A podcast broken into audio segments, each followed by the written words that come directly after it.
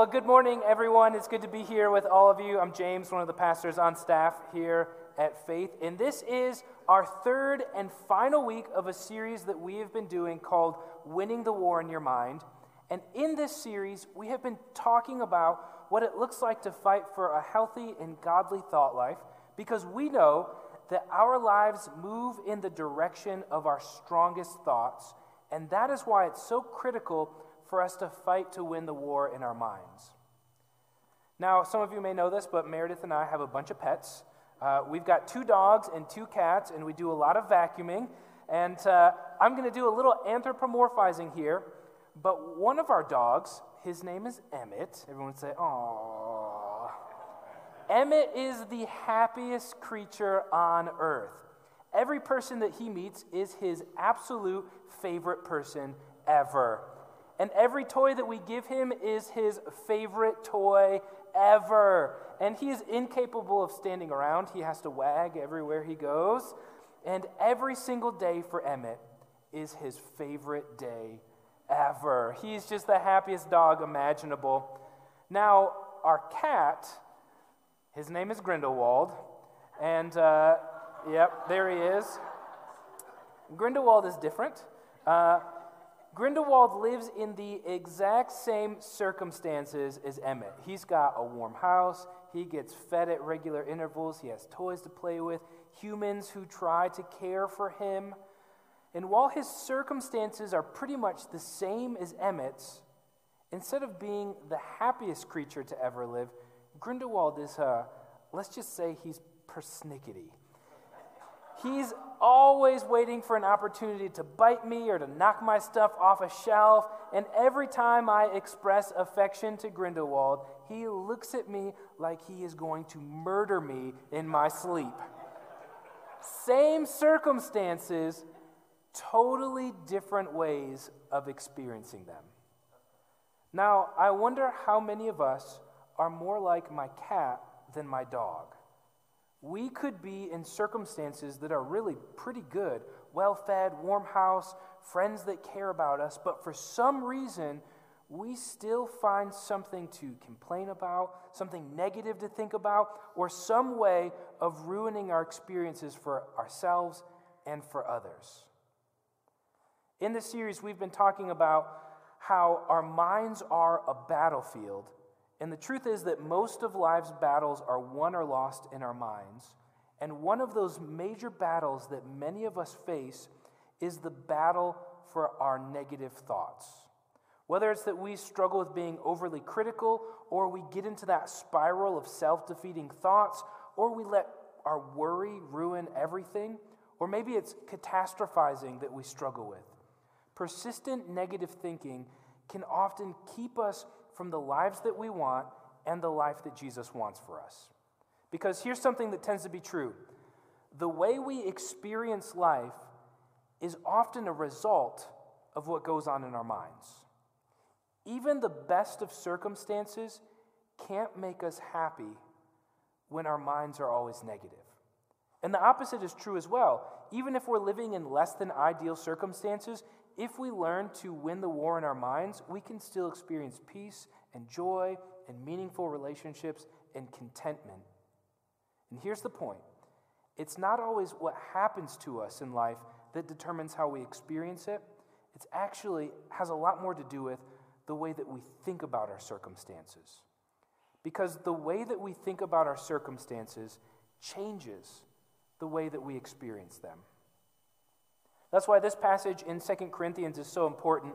The Apostle Paul, he wrote, For though we live in the world, we do not wage war as the world does. The weapons we fight with are not the weapons of the world. On the contrary, they have divine power to demolish strongholds. What's a stronghold? Well, it's a wrong pattern of thinking that's established itself. It's a pattern of thinking that has walled itself off in our minds that tries to shape the way that we live.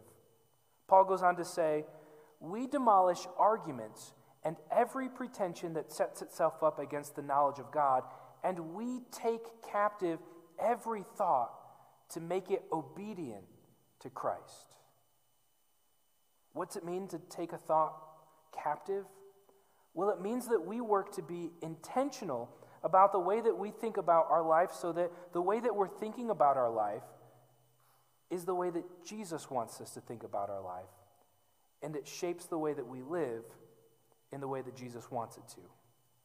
Part of experiencing life as Jesus wants us to is learning to take every thought captive and make it obedient to Him. So that's what we're going to be talking about today. We're talking about how to reframe the way that we see our lives so that we can take those negative thoughts and make them obedient to Christ. But before we dive into that, let's just take a few minutes and pray together. Lord, we are thankful for another chance to gather, to learn, to sing songs, to spend time with people that care about us and that we care about. But Lord, we do have some things on our mind that we want to bring before you. We think of um, our neighbor city, Oxford, and the high school students going back into the high school this week. We ask that you give them comfort and peace as they walk back into a school that has a lot of bad memories and trauma for them. We pray for our families who are struggling with COVID. Help them recover quickly, Lord. Let it not be so disruptive that it sends them into a, a negative spiral. And Lord, we think about our families this week that lost loved ones. Think about the Lindemans and the Sellers as they're both mourning the loss of a parent. We ask that you be present in their lives and give them comfort and wisdom as they navigate the next weeks and months. And Lord, we pray for our church as we think about who we want to invite to our series next week. Give us boldness to invite people. Work in the hearts of those that we're going to be inviting to make them want to come. And I pray specifically for um, my neighbors that I want to invite, Eric and Amy, that you be at work in their lives so that as we invite them, they may attend. I pray this all in your name. Amen.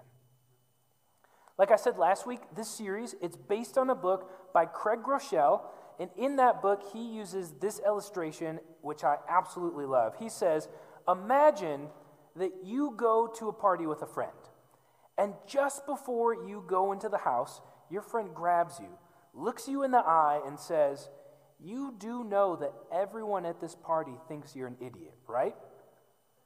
Well, you're shocked. You had no idea that anyone thought of you that way, let alone the people who are attending this party.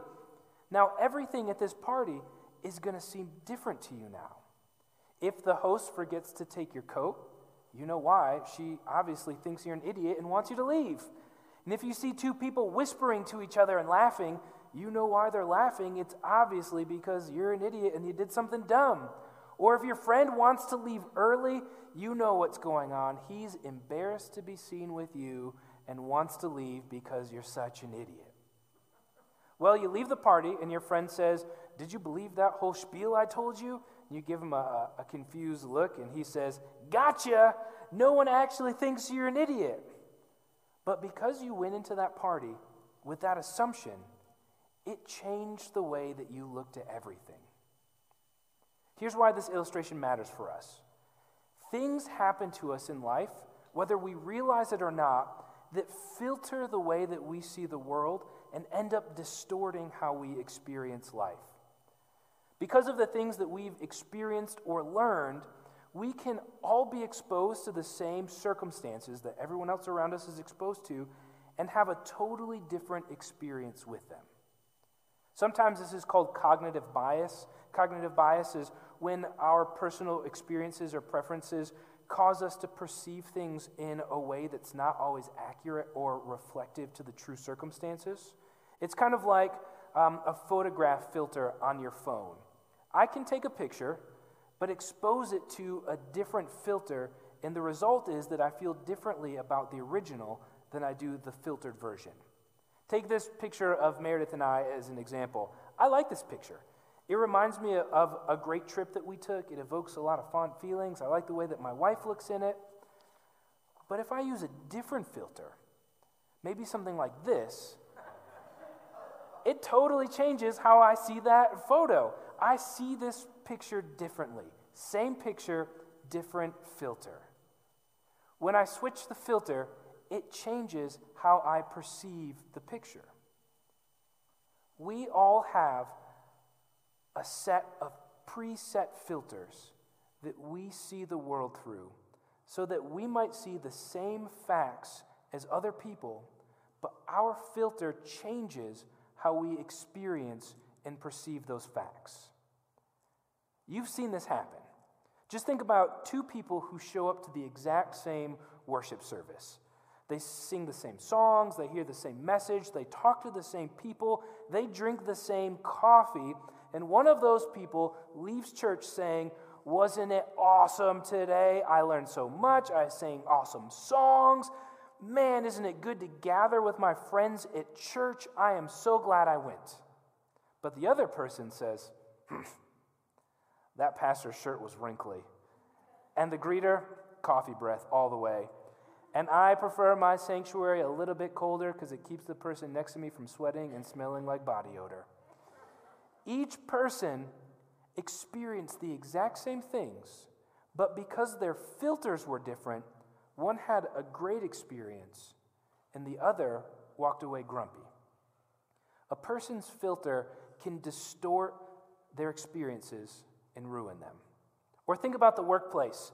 Uh, I had this friend when I worked at Steak and Shake who got fired because she was late for her shifts all the time. And what was interesting is how radically different our perceptions were of why she got fired. From her perspective, the issue wasn't that she literally had never shown up to life or to work on time in her entire life. The issue was that management had been out to get her from the day she started. She may have never been on to, to work on time, but that's not the real reason. The real reason is that that dang manager had it in for her that he never liked her and he wanted her gone. That's why she got fired. But from my perspective, and the perspective of pretty much everyone else, she just wasn't really that good of an employee and she never showed up to work on time. But here's the deal she grew up in a setting where literally no one around her wanted to help. Life had thrown everything it had at her. Of course, she was going to feel like people were out to get her. She had a preset filter that changed the way that she saw the facts. Same facts, but because of the filter, different perception. It's actually a great story in the Bible that illustrates this. Uh, just as a bit of context for this story, Moses and the Israelites, they're camped out on the border of the promised land. They haven't gone in yet. And Moses, he decides to send 12 spies into the promised land to bring back a report of what it's like. Here's how Numbers 13 describes it. When Moses sent them to explore Canaan, he said, Go up through the Negev and into the hill country. See what the land is like, whether the people who live there are strong or weak, few or many. What kind of land do they live in? Is it good or bad? What kind of towns do they live in?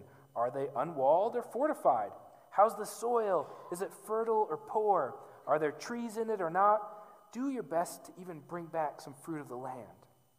So they went up and explored the land from the desert of Zin as far as Rehob towards Lebo Hamath. They came back to Moses and Aaron and the whole Israelite community at Kadesh and the desert of Paran. There they reported to them and the whole assembly and showed them the fruit of the land. They gave Moses this account We went into the land to which you sent us, and it does flow with milk and honey. Here's the fruit. But the people who live there are powerful and the cities are fortified and very large. We even saw descendants of Anak there. Then Caleb silenced the people before Moses and said, We should go up and take possession of the land, for we can certainly do it. But the men who had gone up with him said, We can't attack those people. They're stronger than we are. And they spread among the Israelites a bad report about the land that they had explored. They said, The land we explored devours those living in it, and all the people we saw there are of great size. We saw the Nephilim there. The descendants of Anak come from Nephilim. We seemed like grasshoppers in our own eyes, and we looked the same to them. You see, all the spies saw the same thing. They saw bountiful resources, they saw the cities, they saw the people living there, and almost all of the spies proclaimed, There is no hope. There are giants in the land. They're powerful, and they will crush us like little tiny grasshoppers. But Caleb, he saw the same facts. but his perception of the circumstances are very different. He says, We should go and definitely take possession of the land. The facts were the same, but the filter that most of the spies had caused them to have despair and terror. But the filter that Caleb had was shaped by his trust in God, and it led him to see the circumstances with hope and excitement. The facts were the same, the perception of the facts was different. Here's where this matters for us we all have some sort of cognitive bias, some way that we see the world, some filter that changes the way that we perceive the world around us. Maybe it's because of your childhood. Maybe it's because of what you've learned through hard experiences. Or maybe you're just in a bad habit of thinking about things wrongly. But that cognitive bias, that filter, it drastically changes our experience of life. And if my filter is negative and causes me to be overly critical about everything, or to distrust everyone, or to worry constantly, or to expect the worst and see the bad in everything, then it is really hard to live out the love, joy, peace, patience, kindness, goodness, faithfulness, gentleness, and self control that's supposed to accompany our life with Jesus.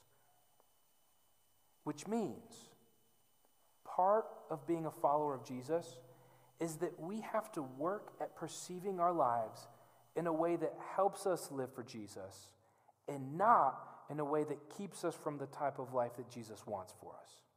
In other words, we need to take captive every thought and make it obedient to Christ. Now, I want to say this really important point.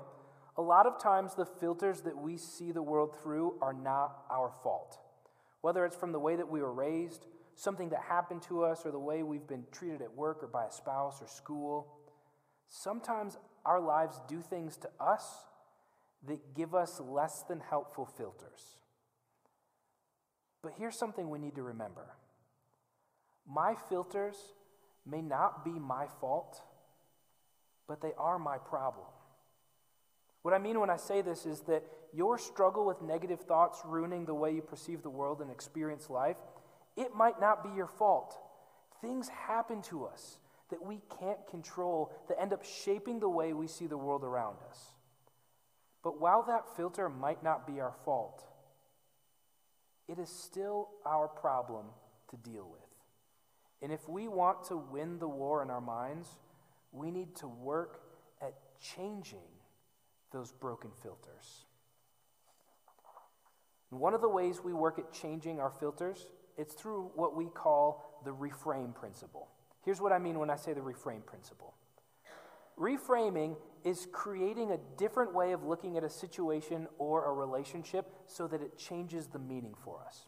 Check out what I mean. See this picture here? If my filter makes me focus on only the bad part of this picture, what am I going to feel? Anxiety, anger, sadness, scaredness? That's not really a good emotion, is it? But, but if I reframe what I'm looking at to here, it's going to totally change what I perceive. Reframing, it's creating a different way of looking at the situation to change the meaning for us. The point is that we choose to focus, and when we choose what we focus on, it changes how we experience life. The rest of the picture is still here. We don't have to ignore it, but if I only focus here, I'm going to experience it one way. If I change my focus to here, I totally change the way I perceive it. If I'm willing to shift my focus, it changes my experience. And this is so important because you can't control what happens to you, but you can control how you frame it. Now, the Apostle Paul, he's actually a really good example of this. The Apostle Paul, he had this dream of going to Rome where he was going to preach the gospel to the center of the Roman Empire. He knew that if he could get to Rome and really bolster the Jesus movement there, it would have a rippling effect through the entire Roman Empire. So many goods and ideas and people passed through Rome that if he could get the Gentiles to love Jesus, then Christianity would spread everywhere. Well, Paul ended up going to Rome, but it was not under the circumstances that he wanted. He didn't go as a missionary victoriously sent out by his church. Instead, he went to Rome as a Roman prisoner in chains, looking down the barrel of what would end up being a death sentence and execution. He literally got the opposite of everything that he had hoped for. Now, Paul, he could have framed this situation in two different ways. On the negative side, he could have said, God, what the heck? I have given my entire life to you. I've dealt with these annoying church people who screw up all the time. I mean, have you not read my letter to the Corinthians? And you know, I gave up a lucrative career in Jewish politics for this, and I didn't even get married because I wanted to be able to go wherever you sent me with no strings attached. I have given everything for your mission, and now, for my final chapter, instead of giving me a nice, cushy church job in Rome that has a pleasant congregation and great retirement benefits and a parsonage with views of the city center, instead of that, I'm going to be executed. I'm a prisoner in chains. What the heck? This stinks. I can't believe I wasted my life like that. Paul could have easily framed his circumstances like that. But instead, this is how Paul frames it. He says, and this is Philippians chapter 1 Now I want you to know, brothers and sisters, that what has happened to me, and here he's talking about his horrible arrest and being sent to Rome to be on trial, something that all of us would look at and see as being terribly unfair. He says, What has happened to me has actually served to advance the gospel. Do you see that? He reframed his circumstances. Check out what else he says.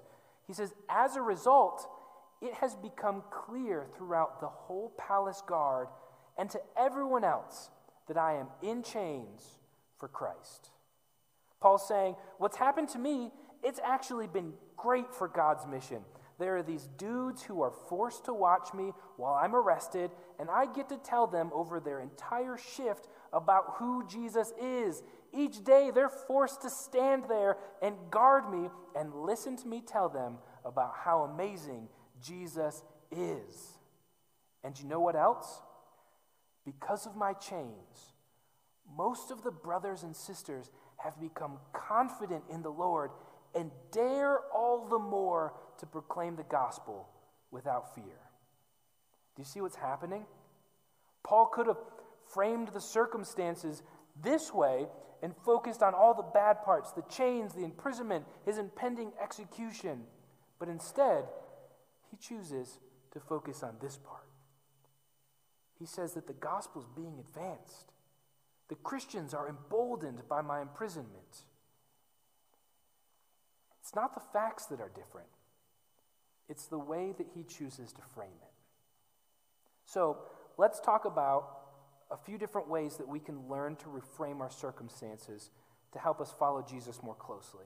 Now, I want to give you three tools about how to reframe your perspective.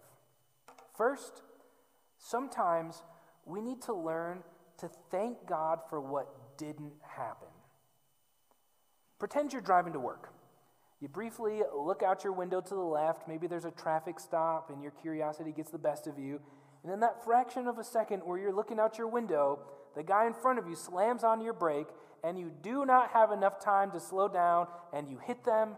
And it's only a fender bender, but it still stinks. You're going to get a ticket. Your insurance is going to go up. You're not happy. The people you hit are not happy.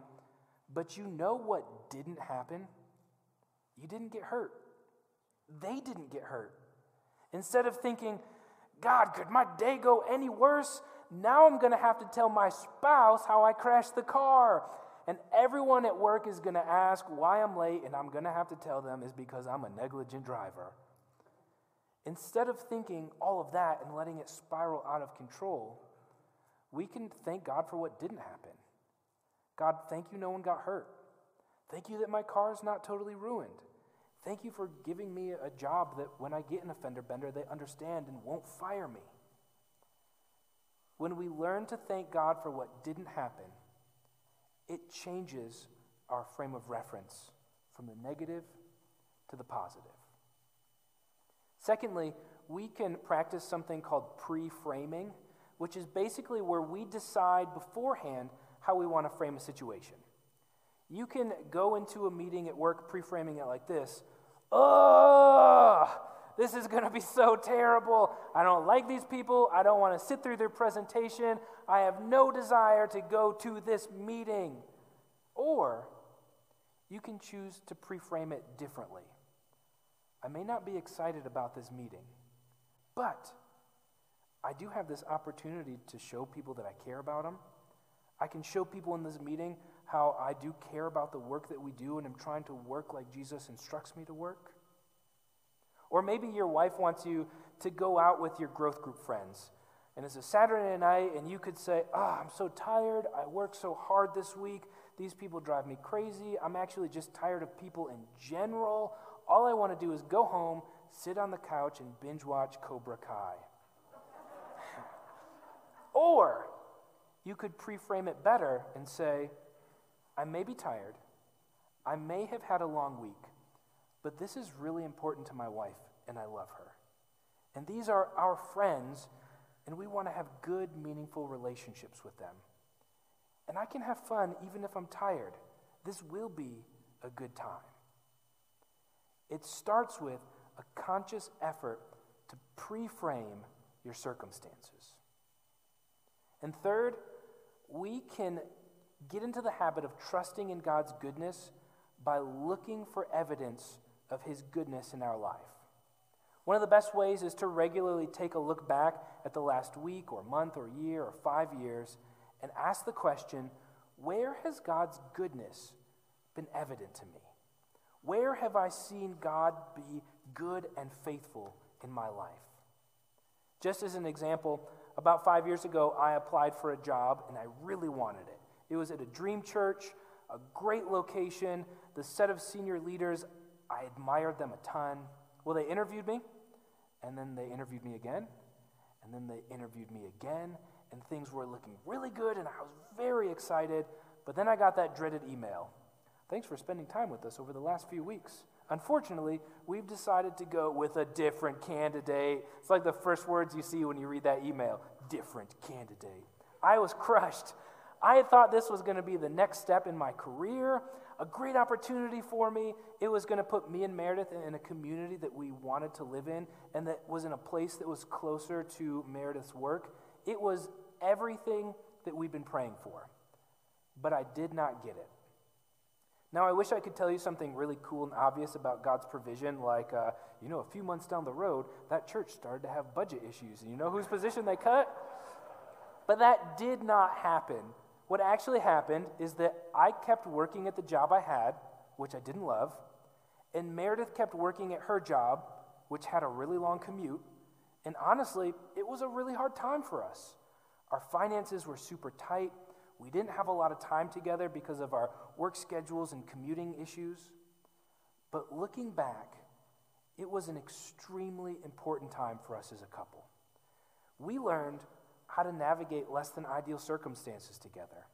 And it was a really important time for, my, for me professionally, too, because I learned how to try and work with integrity even at a job that I didn't like.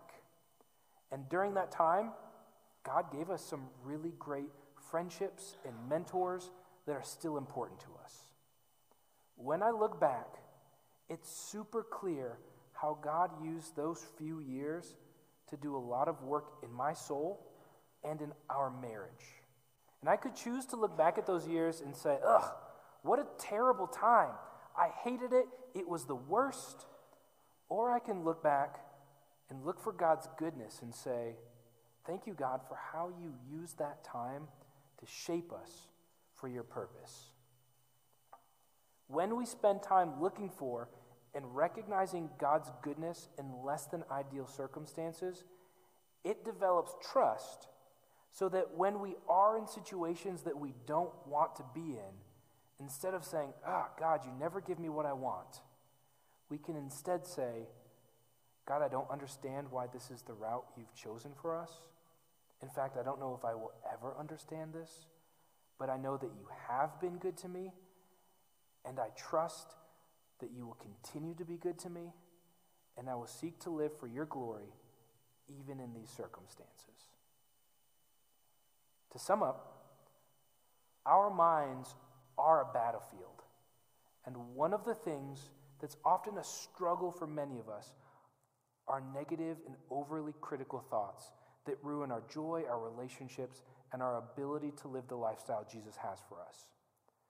To fight those negative and overly critical thoughts, we can practice the reframe principle and shift our focus from what is wrong to what is right and to what God is doing. And by doing this, what we end up doing over time is we slowly start to correct our broken filters. So, church, spend some time thanking God for what didn't happen. Choose to reframe your circumstances and look for God's goodness. Let's pray. Lord, thank you again for this chance to gather and for this series about fighting the war in our minds. Lord, I ask that we can walk away from this series equipped with some tools that will help us lean into what you're doing in our minds so that we can intentionally take captive every thought and make it obedient to you. Lord, in this, help us see positive results over time so that our lives may continually move in the direction of the right thoughts and not the wrong ones. We ask all of this in your name. Amen.